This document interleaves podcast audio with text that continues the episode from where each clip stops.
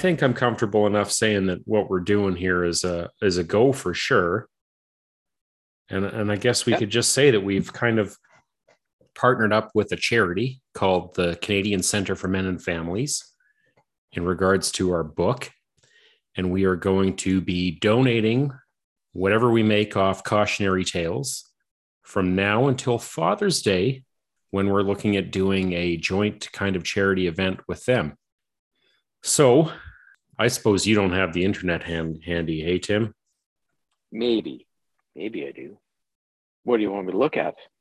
I just want to pull up their group page here and just see their their about stuff. So, I printed off their about stuff. I could even read it. oh wow, okay, well let's have it. You want to you want to hear it? Yeah, what is the Canadian Center for Men and Families all about? Okay, so CCMF Alberta is a place where men are treated with compassion and without prejudice or shaming. Our people meet men where they're at so they feel heard, validated, and can have conversations that matter to them. We encourage men's agency and offer them tools which will with which to build better relationships, better lives, and better futures. CCMF Alberta clients are men who are struggling due to intimate relationship breakdown and turmoil.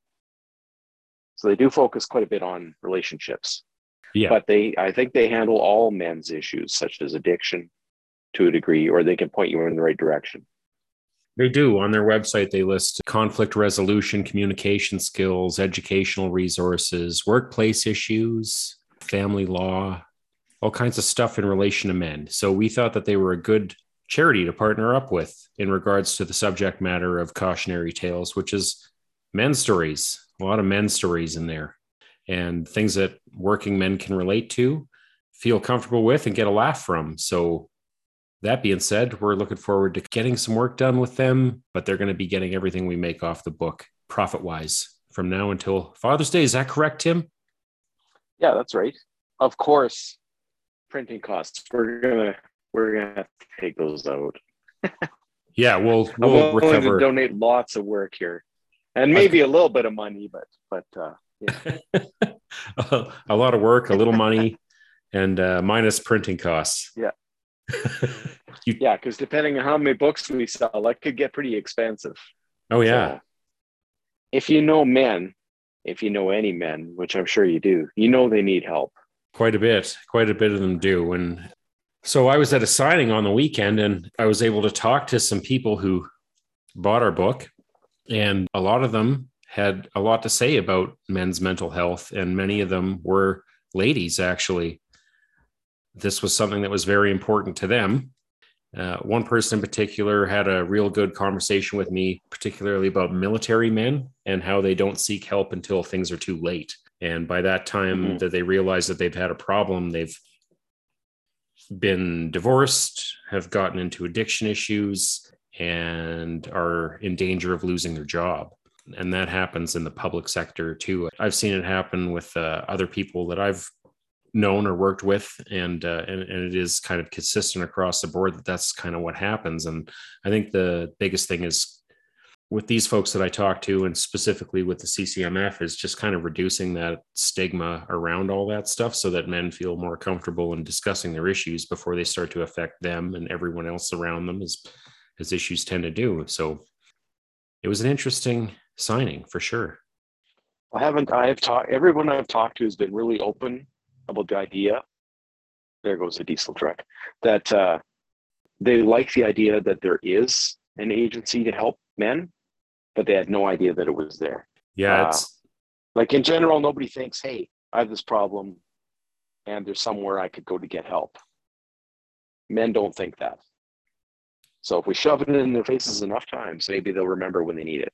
That's right. So awareness, awareness, I think is is the biggest thing that we can. Sure, they need they need help with their funding, but awareness is more. They need awareness more than anything. That's right.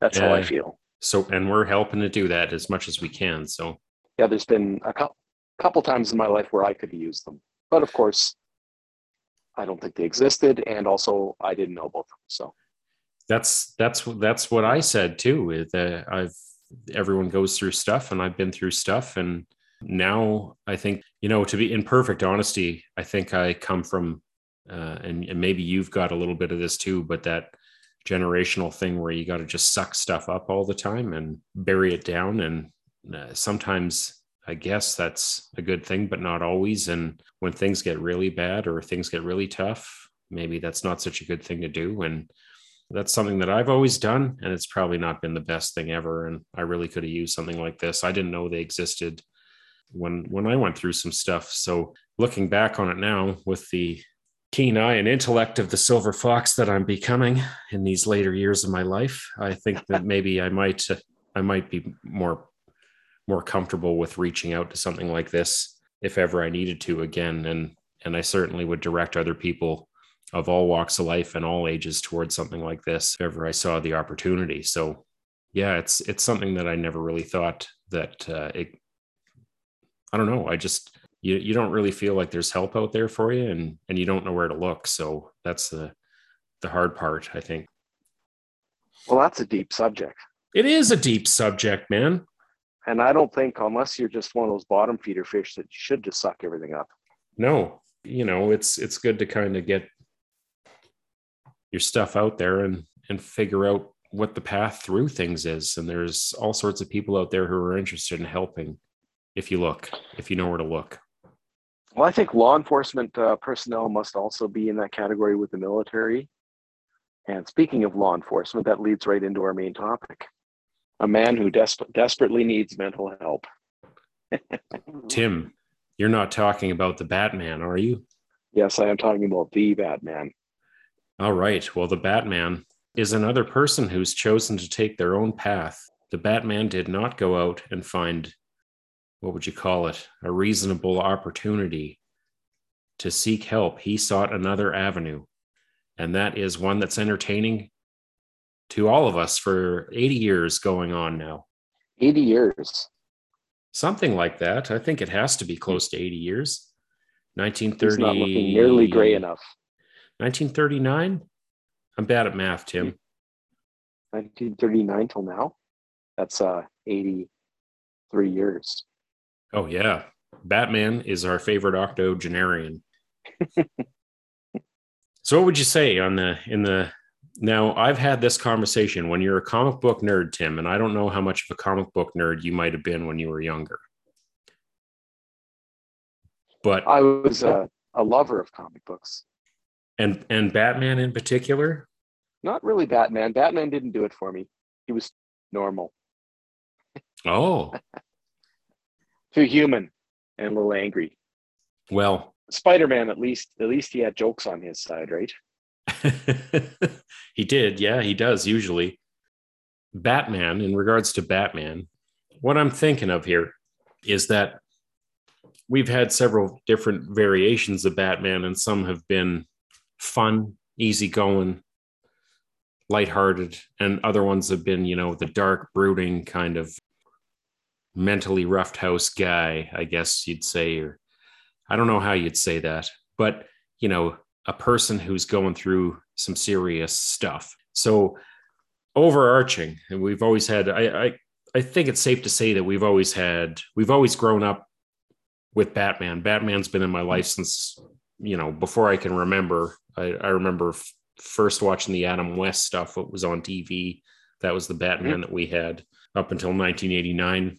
He's always been around, but only I guess really only in the getting into the history of Batman in the mid 80s the 70s, somewhere in there in the comic books. He stopped being that crazy 1950s poppy, colorful kind of thing and started to become more about the psychology behind him.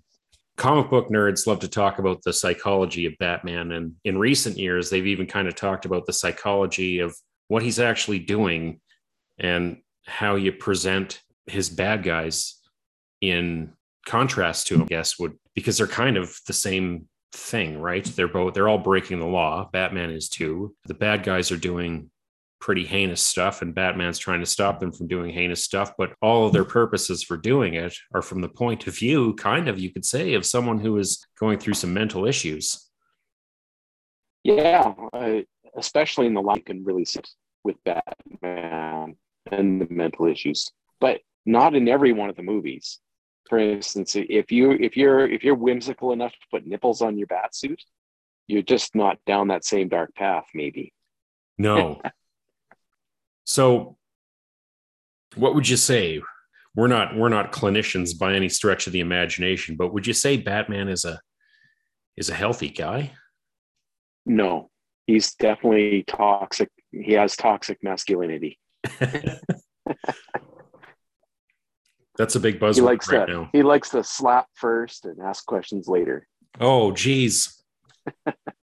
well, I know who to cast for the next Batman when they reboot it in five more years. Yeah. Will Smith. That's Yeah. Wow. Well, that being said, we've just mentioned that we've had like a lifetime of Batman, you and I. We, we've never been without some sort of Batman media in our lives. So growing up, for me, I watched the Adam West stuff quite a bit. Did you watch that show when you were a kid?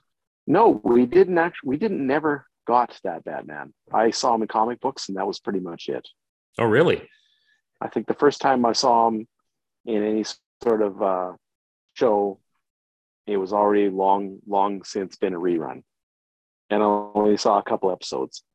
And those ones, I I really enjoyed the old Bam Pow, but when I saw it, it was also in black and white the first time I saw it Aha. because black and white TV. So, you know, many shows appear entirely different in gray and gray and gray and gray. So, I don't know. I didn't get the whimsicalness of it, I guess, the same way, right? Yeah. The 1989 Michael Keaton Batman. Were you a were you a big fan? Yeah, I liked that one for sure. Uh, that that's the one with Jack Nicholson as the Joker, correct? Correct. Yeah, that So- one was pretty good. It was a product of its time, of course. It was, yeah. That one is the one I kind of have the, I think, the fondest memories of. I was about 11 years old, I think, when that came out. And I remember the summer that it came out. I, I don't really remember what month, but I was dying to see this movie, just dying.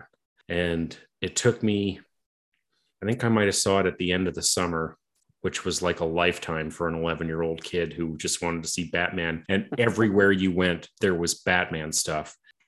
I was I was on kind of when that movie came out, I was on a really groovy trip somewhere, which I should have been enjoying a lot more than I did, but everything was Batman on the trip. I had a Batman movie magazine, I had a Batman shirt, there was Batman everywhere, and I just it, it's all I could think about.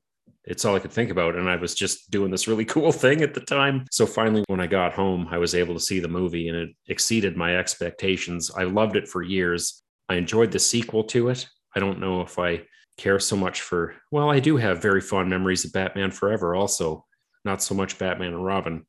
They were all kind of fun in their own right. And the thing about the 1989 Batman was that was kind of my gateway into really getting into comic books, specifically the more, I'm going to say adult oriented comic books. And everyone's going to think this guy reads porno comics, but the ones that are written more for an adult audience than for kids, which is what the everyone thought comic books were. So you're not referring to Chester the Molester. No, none of that stuff. That's all. no, I don't. Or, or the what is it? The Harvey Crumb and all that stuff. No, no, I'm not talking about that or any of that crazy, the crazy European stuff that you read in heavy metal. not that I read heavy metal, but uh, I do. It's a great magazine. No, I, it got it got me into reading Frank Miller comics. His take on Batman, you still see threads of it in every single Batman movie that's come out since 1989 they made mention of things in that movie that kind of carry through into Mhm. the the latest movie the suicide squad had little parts of that which he kind of stole from another comic book but it was in there and it was kind of all tied in together in this kind of cool little world and things of it keep popping up the armored batman suit the tank like batmobile the military kind of Mhm. style stuff that he's got going on one of the things that i think has kind of played out his big beef with superman that was the big Batman thing for me. And of course, the the Batman and Robin movie came along with Arnold Schwarzenegger, and just what I thought happened was they just wiped the landscape clean. They they scorched the earth, and there was never going to be another Batman movie as long as I lived I was convinced after they made that thing. Now, color me surprised when 2005 came along and they got a new Batman, and I was not excited for this. And I dra- I dragged myself to the theater and I watched this movie. And hot damn, if it wasn't amazing! Batman Begins. Did you like it? Yeah, that one wasn't bad. It doesn't really, you know, I enjoyed it, but I don't have like, it doesn't have a lot of emotional take on it for me now. If you know what I mean. Yeah. That that set of them doesn't doesn't really stick. I remember the plot and it was okay, but it's definitely not. I felt like the the most recent Batman had more emotional impact than that one did. Well, we are going to get into that in a bit. I'm a big, big Christopher Nolan Batman fan, and just recently saw the last of the three again in the theater on a rerun at an IMAX theater in Saskatchewan. So, Mhm. or somewhere, and it was marvelous. It's not, I don't know, I really like that movie. I really like all three when you put them together. I think they made a nice, really tight kind of story, and they touched on a few high element themes, I guess you could say, where where they elevated the character into something really, I think, kind of mythic and cool. And I enjoyed those movies a lot. I have a, a great appreciation for them. Uh, I like the way that they portrayed most of the characters. And then we got to the new one, The Batman, Tim. So you and I have both seen this movie now, and there's a lot of buzz about it. Before we get into that, what are before the before the Batman? What are some of your favorite parts of the of the movies or the comic books or anything that you want to get out in the open? Well, I enjoyed out of all of the Batman gear, of course, the Justice League movie has the best Batman gear. Some of the other I don't I don't like some of the uh I know for instance the bike with the huge fat tires. I don't remember which one that's in now. The Dark Knight. But you look at that and you and you look at that and you think no traction. You know what I mean? You're just skidding all over the place, flopping around like a like a big floppy old balloon noodle. I don't think it would work. Like it, it some I like plausible deniability, and that bike doesn't give me any. So gear wise, I like things to be slightly more realistic rather than just just some ridiculous transformer kind of machine, if you know what I mean. yeah, the you know they built that bike for real though. Oh, I'm sure they did, but I, I think it had amazing tires on it. It's yeah. well you know you're driving around in chicago or wherever they they film that show and you know you got nice clean streets with racing tires on there you probably have pretty good grip until you started uh, I, I think it was really hard to drive i watched a documentary on it Oh, yeah. and you you couldn't it didn't turn like a normal motorbike so you kind of had to like lean into stuff and like twist your body around in order to get it to do things and it was a little bit dangerous Would it be agile, like superhumanly agile? No. No, you could go in a straight line like a bastard, though. Yeah. Uh, we glossed I mean. over So my favorite Batman, which was Ben Affleck, too. I just, uh, you mentioned him that he had the coolest stuff in the Justice League movie. Yeah, and he did a good job of the Batman, in my opinion. I did. He was- I, Gruff, no nonsense, right? And not twisted per se, but not healthy. Still not mentally healthy, but yeah. now, when he gets introduced into the story in Batman v Superman, he's kind of a prick. And, and of course, like all hung up on his parents still, because they show all that when the story starts. So you get that whole aspect of things. But I think by the time the next movie rolls around and he realizes what an asshole he's been, you kind of Mhm. get a really cool version of Batman, not in the theatrical version. We are strictly talking about the Zack Snyder Justice League here. That's a caveat That's I'm going to have to yeah. put out. We're not talking Oh, yeah. about the bullshit that came out in the theater. We're talking about Zack Snyder's Justice League. So, yeah, I don't know. Is there any worst Batman moments, Tim, for you? What were they? I hate to bring, keep bringing up the nipples, but that, okay. And the other one is, are we going to be able? To, can I say spoilers at this point, Uh, we'll we'll, we'll hold off on spo- if it's or for the you want to Batman. wait on that? Okay. Yeah, one we'll of the wait- worst moments in a Batman movie, in my opinion, yes, is a spoiler for sure. It's in the new one. Yes. Oh, I can't wait to hear this. Okay, well, we're gonna have to. It's probably not something that bothered anybody else but me, but that's the way life goes. Oh, I, I guarantee it bothered someone else. yeah, I don't know. I think I've I've kind of covered that. My favorite, my favorite Batman so far has been Ben Affleck. I just like the, he looks the most like the comic book Batman that Oh. of recent We years. forgot one. Who do we forget? One of my favorite Batman is Bat Dad. Bat Dad. Yeah, you know the YouTube phenomenon, Bat Dad. No, no, You must have seen him. I don't think so. He wears a Batman mask and uh, he tells his kids what to do, and they ignore him quite often. oh, I've I've skipped this. You must have you must have seen Bat Dad at least once. He's been on all kinds of vines. You gotta check out Bat Dad. I might I might do it. I did like there's a YouTube channel called the Super Cafe where Batman was a, a featured character and him and Superman would always sit down and talk about the superhero movies they watched in a cafe over a cup of coffee. And then it would always end with Batman talking about how awesome he was. I'm Batman. It was great. You should just quickly search up best of Bat Dad. Oh, I might, I might, I might include a Bat Dad clip on this show after I check it out. Another Batman that never gets mentioned is the Batman from the cartoons. I don't know if you watched in the '90s. There was those. Well, yeah, for for several years he was a character in a whole series of cartoons that went Batman, and then there was a Superman cartoon, and then there was a whole bunch of Justice League cartoons that were incredible, just incredible. Unfortunately, I didn't have access to those. Oh, The only uh, cartoon superhero thing I ever saw was the X Men. oh, if you like that, you'll love Oh, this. Spider Man. Yeah, those are cut, cut from the same cloth. They do a great job with the story. And if you ever wanted to see a, I guess it could be like a what could have been, and it was almost a blueprint for what Marvel did with the whole Marvel Cinematic Universe. It was all kind of laid out on that cartoon for the Justice League years before they even thought of any of this stuff. And Batman features heavily in that. And of course, it's voiced by the fantastic Kevin Conroy. Mark Hamill is the Joker. Great cartoon if you ever want a good take on Batman. That Mark Hamill gets around. He was also in the Flash, the TV show. Yeah. Yeah. As the Riddler, I believe, wasn't he? I think it was the Riddler. Uh he the trickster. The trickster. Yeah. And yeah, he voices a whole bunch of guys. He, he does a lot of voiceover work on a whole lot of cartoons these days. Uh, the Joker's one that he's most well known for for that he did the Joker Hmm. on I don't know how many Batman cartoons and movies. A lot of people consider him to be their favorite Joker of all time. Sometimes Hmm. you get into the Heath Ledger thing, and some people get into the Jack Nicholson one, but the most adamant Joker stands are the dudes who are like, Mark Hamill is it. That's it. That's all game over. And he is pretty good. But we can jump into it, man. The Batman. So what'd you think? Where does it rank for you on your on your Batman movies? You know, I liked it, but it, it went too far. I feel like we would have stopped at about 80% of the movie, it would have Mhm. been amazing.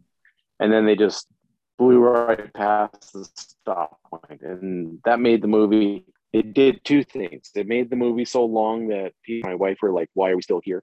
Can I leave now? And it also ruined the story at the same time, I, I felt. Or Yeah. cheapened it. It cheapened the story. It didn't ruin it per se, but it did inter- it did throw in well i won't even say it yet my least favorite part of that movie happened near the end Oh yeah. So- So, if you were to rank this on out of all the Batman movies that you've seen, where would you put it? probably number four What would be number one for you? four.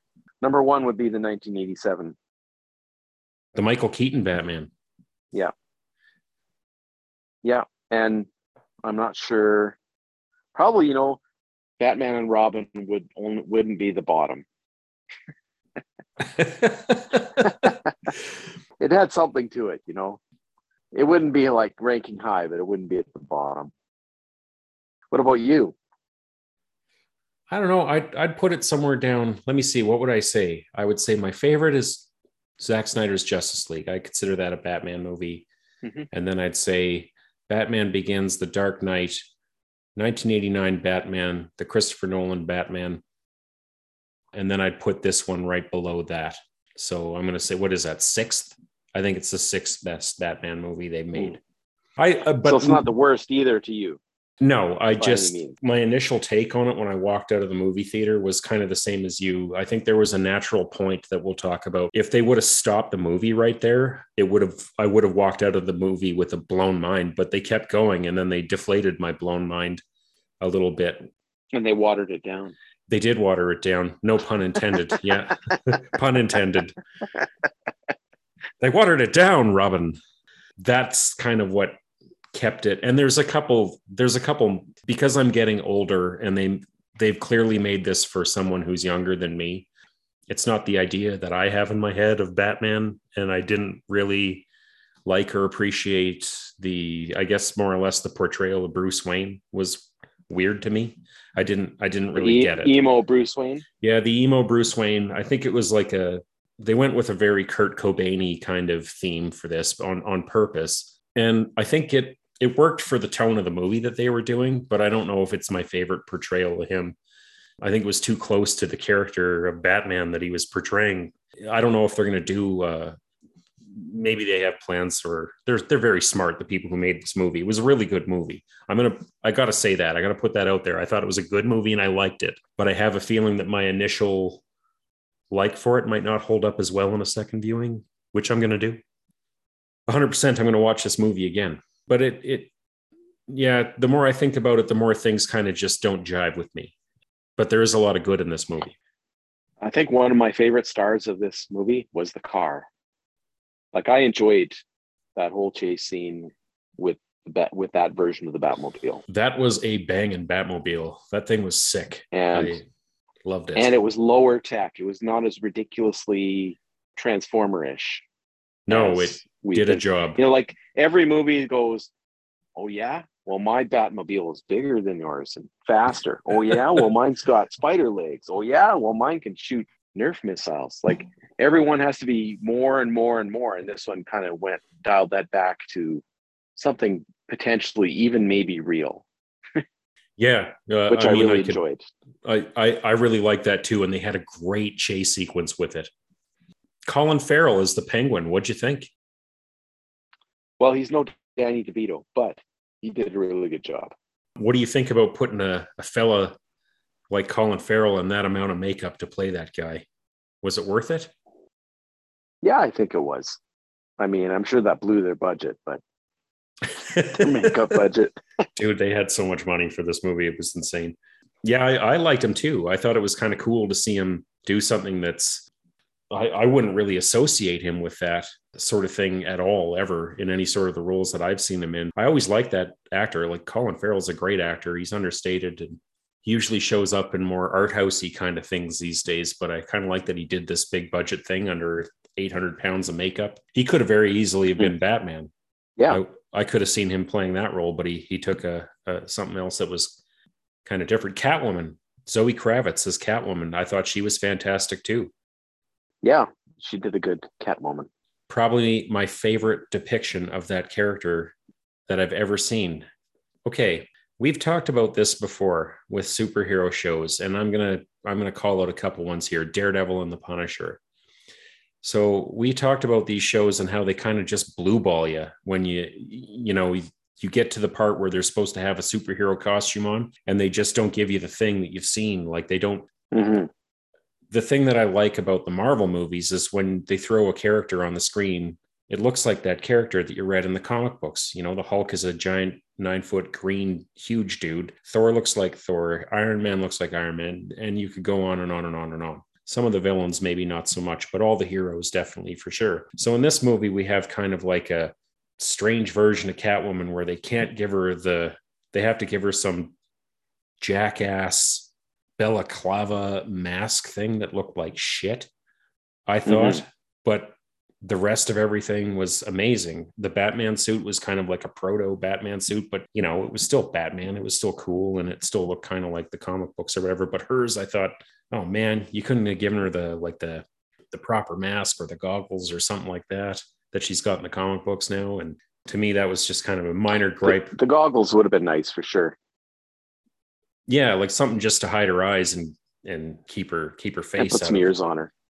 Yeah, well, they she had kind of she had like the mask that she was wearing had these little cat ears, and I don't know why it would have those. Like you know, you just call her Catwoman for God's sakes and make her Catwoman. That's what we all know she is. Like we're there's a guy walking around with bat ears on and a cape. Jesus, we could believe the other thing too. You know, I, I I don't get it. I don't know why they keep doing this, but they do. Maybe in the next movie she'll have a really a rad outfit or whatever. But you know, half a star off because you're making your people not look like they look in the comic books. I get that a director too kind of wants to put his own spin on things, and the Batman that we saw in in Justice League looked a lot like he does in the comic books. The gray suit, the black cowl, you know, the everything, the gloves, and all that jazz. He looked the most like any of the comic book Batman, specifically from the, the recent years. But that was a that was kind of a contentious issue with me, and it was something I noticed when they first brought out the trailers for it, and I was like, eh.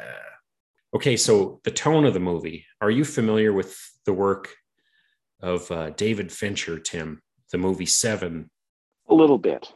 Yeah. You know, I don't know if I ever actually saw the movie Seven.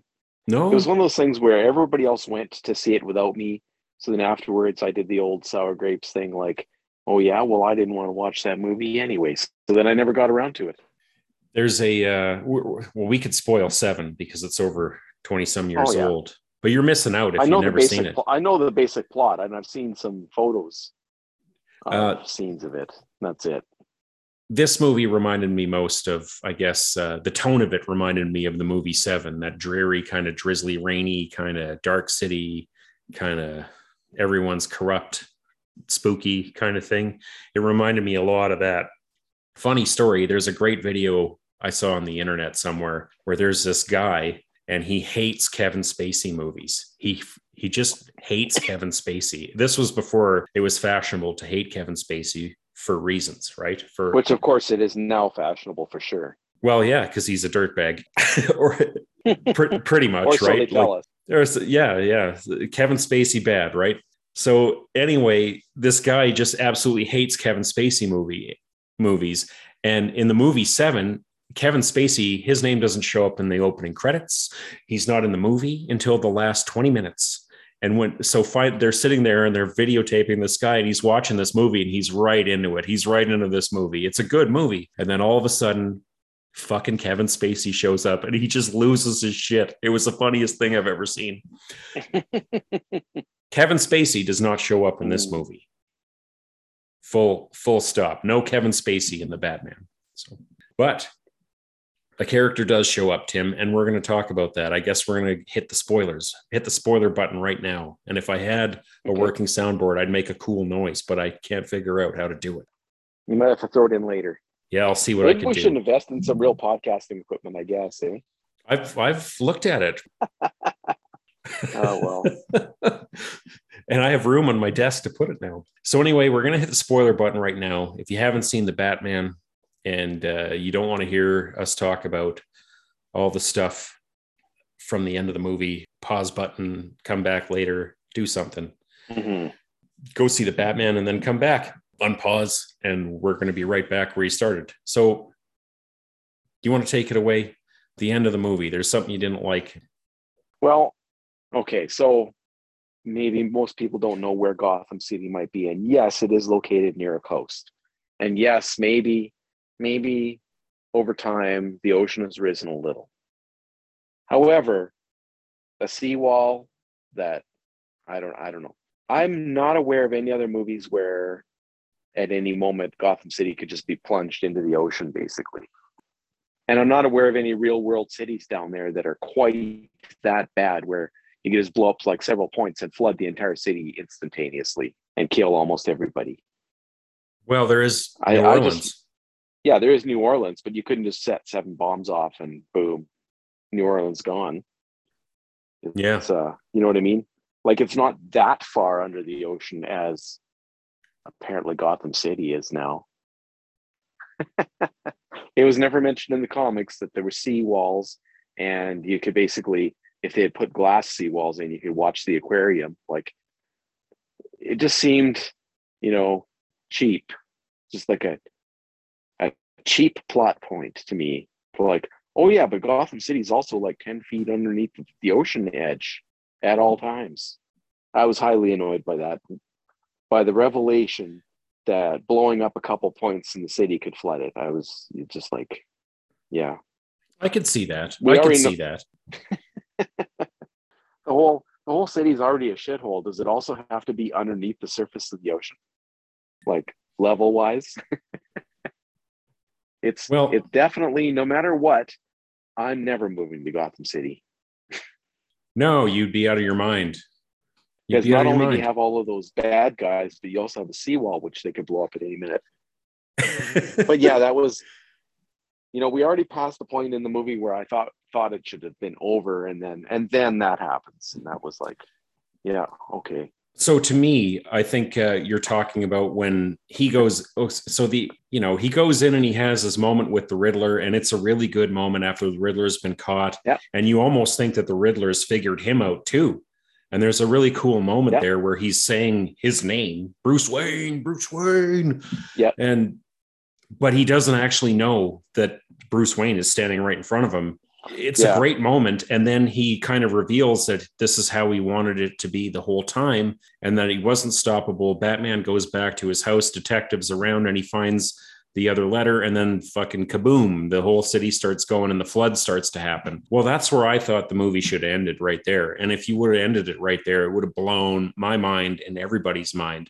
But they put this sugar Yeah. candy coated ending on there where he has to go and save a bunch of people and do a bunch of stuff and everything's all happy and he's out in the daylight handing kids up to helicopters and stuff and it's also very sweet yay but Can you imagine the potential though for the Batman 2 if they would have uh he would have went to the asylum, had the whole confrontation where he thought that he was his secret was out. You could see the gears turning in his head. Do I have to kill this guy to shut him up? Made it past that point, goes to the guy's house, finds the secret plan, and then you hear a huge boom. And everybody's like, What was that? And then the lights come on. yeah Why wouldn't you do that?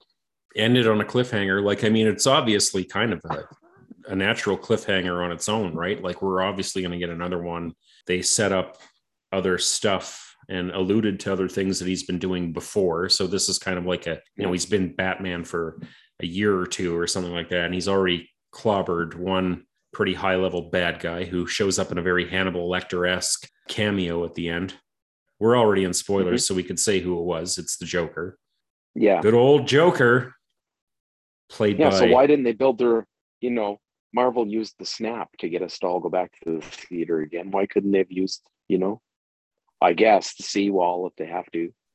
Well, you know, I, I I have a theory about what they're doing with these movies. So, you know, if the first to me, here's what I think. I'm going to make a wild a wild prediction right now. So you're going to see three Batman movies.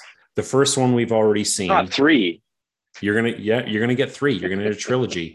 so you're gonna get the one we just saw, which is David Fincher's Seven version of Batman. Okay.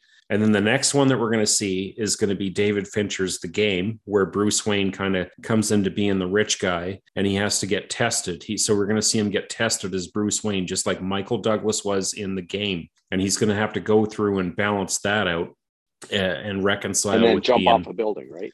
well, you know, Yeah. you're still going to have all the Batman stuff, but they're gonna they're gonna really be influenced by David Fincher's The Game. They're gonna put him in that Gordon Gekko suit, and they're gonna give him the Michael Douglasy kind of rich guy crisis thing because they're they're already kind of building that up with you know reconciling his past with the things that his parents did and all that stuff, and and he's gonna figure that kind of stuff out and learn how to be the rich guy, like you know, kind of come out of it. It's gonna be the Bruce Wayne story, and then the third movie is gonna be the Fight Club story where he's just hallucinating the whole time and seeing uh you know the joker who may or may not be there. That's a trope that they've done in the video games. Uh you know you could see something like that where he's having this like break with reality maybe a scarecrow induced break again or or something like that. But they're going to do three david fincher influence movies. They have to now. They set it up. Seven the game fight club. That's my that's my wild prediction for the batman trilogy. You heard it here first. Well, you could be right. I still feel though that they're missing some of the things that stories are supposed to have in them. You know, the story structure. I don't know, and that's thought- why we all thought, "Oh, why? Why did this movie go astray?" Because we subconsciously feel that they broke the story structure.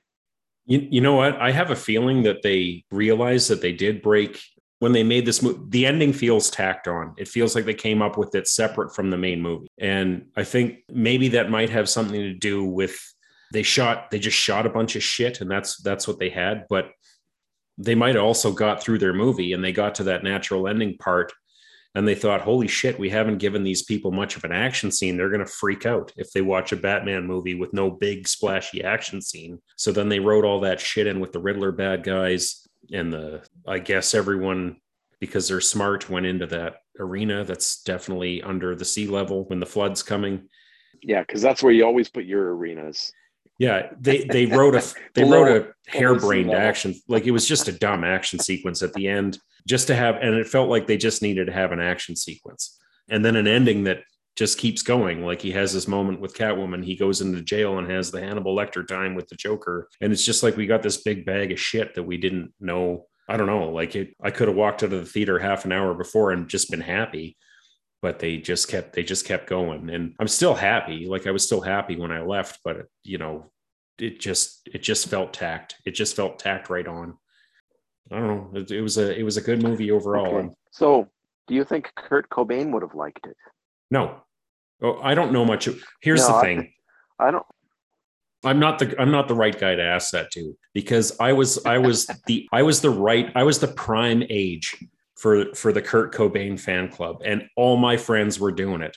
Everybody I knew was into the thing. But you know what? I looked around and to me, the whole Nirvana thing, everyone was wearing the Doc Martin boots, the the grunge shirt tied around their waist, the Nirvana t-shirt, the long hair, and I had long hair too. But I looked at that whole thing and it seemed like a uniform to me. So it creeped me out. And then it gave me culty vibes and it creeped me out. And then when he died, everyone was instantly said like some cult leader had died. And that creeped me out also. So I have come into an appreciation for Nirvana and the work of Kurt Cobain later in my life.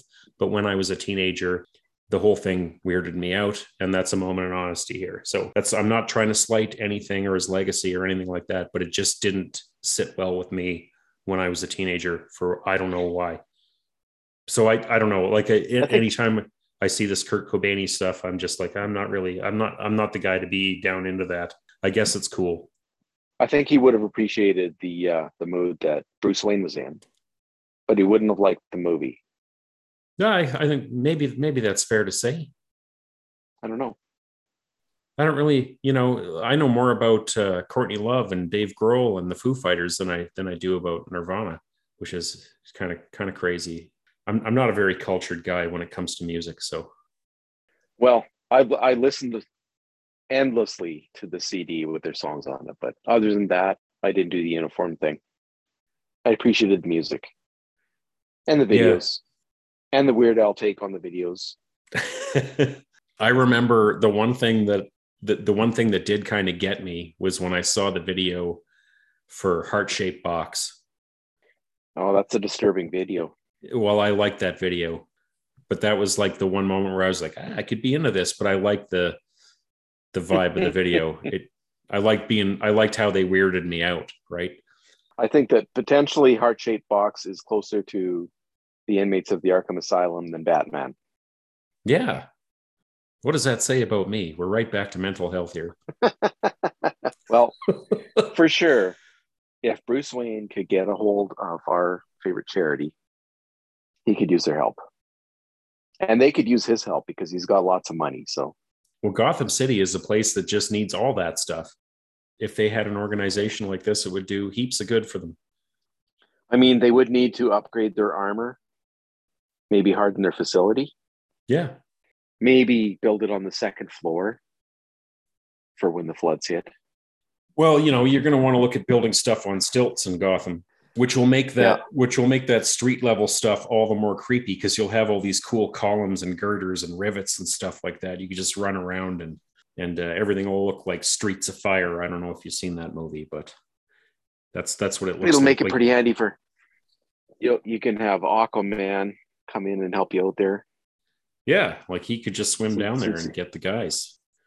What What are your thoughts? Do you think that this movie has any potential to be connected into anything else? It doesn't feel like it does to me. No, I, I like that. Unless unless they build an emo version of every other character. So And I'd be curious to see how emo Flash would turn out. But we already kind of have that. So Yeah, well, he, he's kind of a fun, happy-go-lucky Flash. I have kind of an issue with that Flash because the the Barry Allen Flash that we see in the Justice League is personality-wise a lot more like the Wally West Flash that was in the comic books uh, when I was a teenager, and he's he's kind of a fan favorite Flash. He's also the Flash in the in the Justice League cartoon. He's he's pretty fun, but. So, speaking of the Flash, we have a Flash movie coming out in 2023. And I don't know if you've seen any previews or anything like that. did I see a, a little bit of Doctor Fate in that preview? That Dr. Fate showed up in the Black Adam trailer. There's a little uh, okay. thing. So, there was an event that they have every year. And I think it happened in January or February or something like that called DC Fandom. And they bring out all their DC shit for that's going to happen there. And there was a small trailer for The Flash. And this is kind of a, we're in spoiler territory, so we can keep talking about this stuff. But if you like the Michael Keaton Batman, Tim, you're going to be in for a treat in The Flash because he's back. Hmm. And Ben Affleck is too. Right. So, I did hear something about that. yeah. So we're going to be getting the two Batmans in that movie. Multiverse stuff, Tim. Multiverse. Well, now the actual Marvel multiverse movie is is shortly as well. So we're going to be all multiversed out by the end of the year. Are we gonna? uh, Okay, so Tim, we've uh, broken our we've we've just today broken our moratorium on superhero movies on the show. That sure didn't take long, did it? It didn't, you know. All it takes, uh, you know what? I when you see a good one, and I've seen a couple good ones now. There's been we did we did we talk about Spider Man at all? We didn't do a Spider Man yes, show. we did. we, did, do a Spider-Man show. Yeah. It's okay, so we've broken it long ago.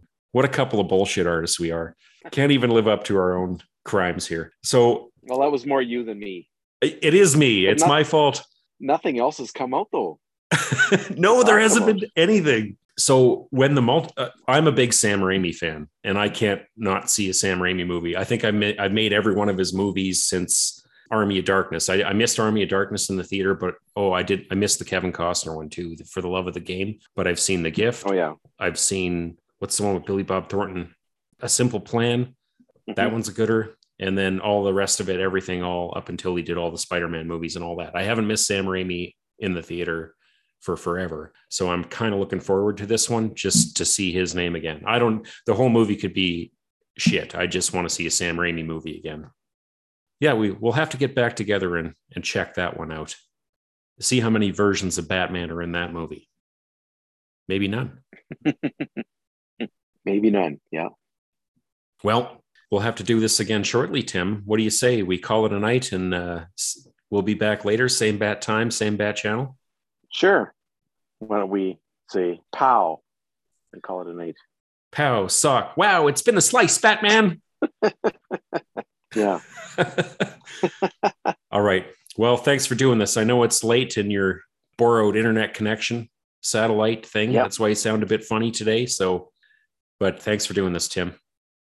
Yeah. It's been it's been a slice. It has been a And, slice. uh, Until Holy next slices, time. Batman. Holy slices, Batman. It's a lot of water in here. That's just because the city is below the level of the sea, Robin. Yeah. That's like my IQ. It's it's it's below something. All right. Well, until Okay. next time.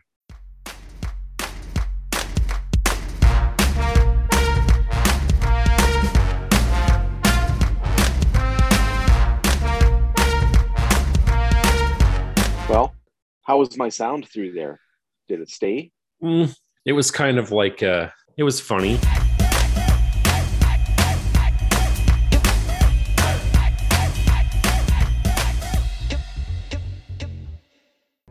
Cool party. Filling the void. I'd like to fill her void. I need signatures to overturn the ballot. I can supply those, Oswald. Teach her my French flipper trick. What do you say we heat things up? My passion, thoughts for my bride alone.